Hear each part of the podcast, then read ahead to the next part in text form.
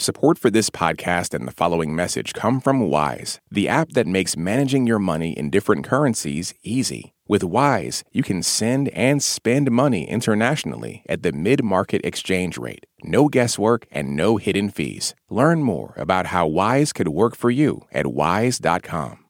The mayor of Kiev says that Russia fired drones packed with explosives at the center of Ukraine's capital again today. Officials say at least three people were killed. Volodymyr Gryston was at a train station in central Kiev when he spotted one of the drones overhead. І все летів, летів, по ньому почали стріляти. Ну, стрілять з автомата, з пулемета, там, не знаю. Gryston says police fired at the drone with assault rifles when it suddenly turned toward them and they ran underground. The deadly days long Russian bombardment has knocked out power and water supplies in several cities. In response, the White House is speeding up shipments of air defense systems to Ukraine, part of an additional authorization of $725 million in arms and equipment for Ukraine. Now, John Kirby is with us. He is the White House National Security Coordinator for Strategic Communications. Uh, Admiral, uh, Russia is expected to hold its annual nuclear forces drills soon, and this year feels a lot more ominous considering Vladimir Putin's threat to use nuclear weapons. What will the U.S. be looking for to ensure that this isn't something more than just drills? Well, we're certainly going to be monitoring this exercise as we do every year. A, this is an exercise that the Russians perform annually uh, to uh, to test and evaluate their strategic uh, uh, nuclear capabilities. And again, we'll watch it as closely a- as we can. Everything we have seen to date tells us that this is a a, a, an exercise that will be conducted normally uh, within the bounds of the way Russia has done it in the past. Um, and uh, we do expect that as a part of this exercise, they'll be moving some of these strategic assets around.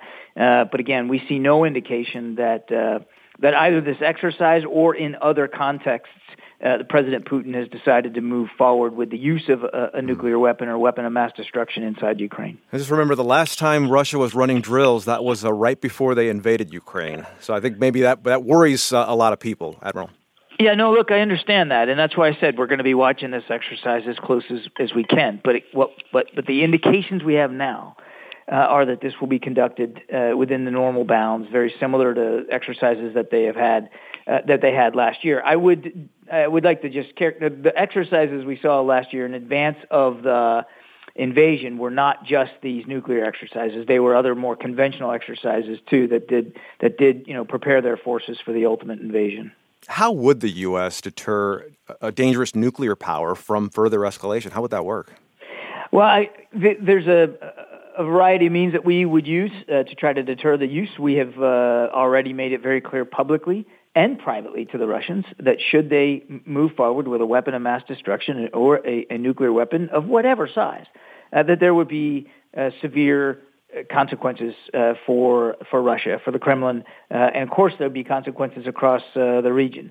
Uh, again, we're watching this very very closely. Um, we uh, we have seen nothing that would cause us to change our strategic deterrent posture, and a change in our posture would be another way of trying to help deter such use. But again, we've just not seen any indication that, that that decision has been taken or that they're even preparing for the possibility of, of that sort of a decision. I know Ukraine's president, uh, Volodymyr Zelensky, keeps calling for more sanctions and, and more weapons, specifically long range Patriot missiles. Is that something, uh, uh, Admiral, that uh, the U.S. is prepared at any point to say yes to?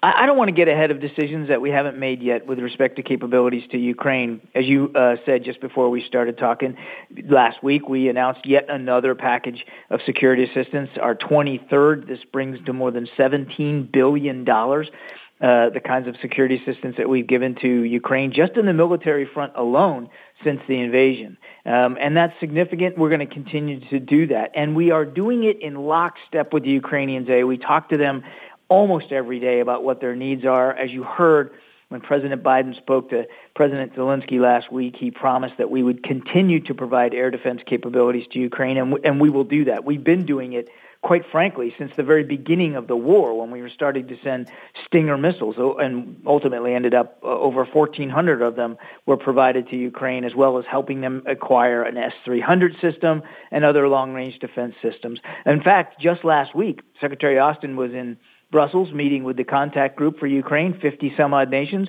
and nations like Germany and Spain have agreed to now pony up uh, various levels of air defense capabilities uh, to the Ukrainians that they'll be able to use in, in relatively short fashion. And is the Biden administration still committed to sending aid to Ukraine for as long as Russia is attacking or occupying Ukraine? President Biden has been crystal clear. We're going to continue to support Ukraine for as long as it takes.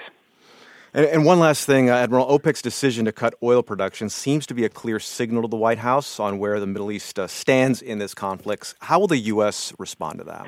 The president wants to take a look at uh, what his options are. You heard him say there'll be consequences, and there will be. He wants to review this bilateral relationship and make sure that it's actually performing in the best interest of the American people and our national security.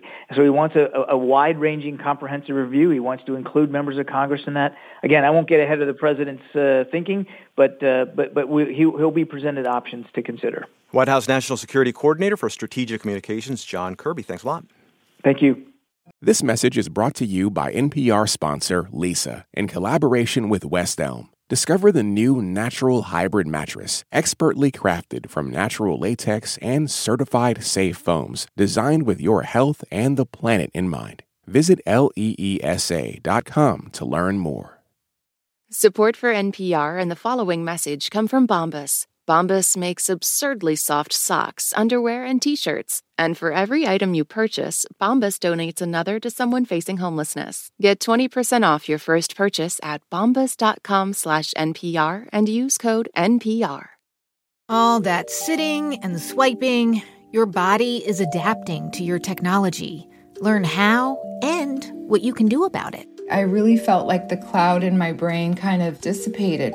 Once I started realizing what a difference these little breaks were making, there's no turning back for me. Take NPR's Body Electric Challenge. Listen to the series wherever you get your podcasts.